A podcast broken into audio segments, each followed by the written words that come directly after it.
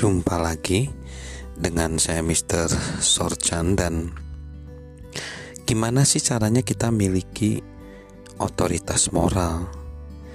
Karena apa? Otoritas moral ini sebagai jalan untuk kita melakukan perubahan lewat pengaruh kita, pengaruh yang positif di dalam melakukan suatu perubahan. Banyak orang mungkin berpikir otoritas moral itu seperti apa gitu. Tapi itu sebenarnya didasarkan kepada empat hal yaitu kompetensi, keberanian, konsistensi dan karakter. Jadi siapa pun sebenarnya bisa memiliki otoritas moral dan mengembangkan pengaruhnya lebih besar dan bertumbuh di area tersebut. Nah, yang pertama adalah kompetensi. Kompetensi ini kemampuan ya yang dimiliki dengan baik-baik. Semuanya dimulai dengan kompetensi. Kompetensi adalah esensi daripada otoritas moral. Jika kita tidak mampu melakukan pekerjaan, tidak dapat mencapai target, tidak bisa mengendalikan tim dengan baik, lalu untuk apa? Nanti orang-orang akan mengikuti kita. Kita tidak dapat mengembangkan otoritas moral jika orang-orang tidak menghormati kita. Penulis George L. Davis mengatakan, wewenang atau otoritas bukanlah sesuatu yang bisa kita beli, dimiliki sejak lahir atau bahkan didelegasikan oleh atasan kepada kita. Otoritas adalah sesuatu yang kita peroleh dan kita memperolehnya dari bawahan kita. Tidak ada manajer yang memperoleh otoritas nyata atas bawahannya sebelum ia membuktikan dirinya layak memperolehnya. Menurut para bawahannya, bukan menurut dirinya sendiri ataupun atasannya. Bagaimana kita membangun pondasi kompetensi dengan memberikan yang terbaik dan dimulai dengan melakukan hal-hal kecil. Dale Carnegie berkata, "Jangan takut melakukan yang terbaik untuk tugas yang nampak kecil."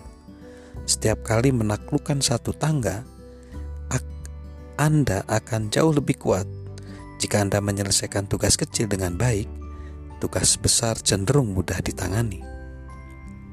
Menyelesaikan tugas dengan baik membantu seseorang mengembangkan reputasi untuk mencapai kompetensi. Oscar Hammerstein II adalah salah satu penulis lirik terbaik di panggung teater Amerika. Ia menulis lagu untuk pertunjukan seperti The Sound of Music, The King and I, Oklahoma, dan South Pacific. Nasihatnya kepada para penulis dan seniman berlaku juga untuk kita semua, para agen perubahan. Dia bilang gini, ini sangat penting untuk diingat oleh para penulis.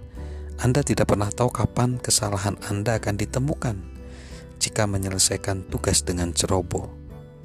Sekitar setahun yang lalu di sampul majalah Minggu Herald Tribune New York, saya melihat gambar patung Liberty. Foto itu dipotret dari helikopter dan memperlihatkan bagian atas kepala patung tersebut. Saya terpesona melihat detailnya. Sang pemahat sangat teliti mengerjakan potongan rambut dari patung itu.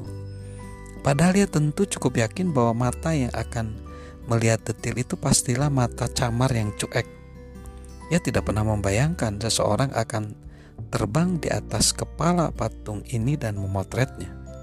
Namun, ia cukup tekun menyelesaikan bagian patung ini dengan sangat hati-hati. Sama seperti yang ia lakukan untuk bagian wajah, lengan, obor, dan semua bagian yang dapat dilihat oleh orang-orang ketika berlayar ke teluk. Ia benar ketika Anda membuat karya seni atau jenis pekerjaan lain, selesaikanlah pekerjaan Anda dengan sempurna. Nah, menyelesaikan pekerjaan dengan tekad memberikan hasil berkualitas akan memberi kita reputasi positif dalam kompetensi.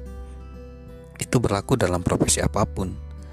Namun para pemimpin juga atau para agen perubahan harus mengembangkan pengaruh atas orang lain memperlihatkan kompetensi saat berinteraksi dengan orang lain dan memotivasi serta menginspirasi untuk bekerja sama.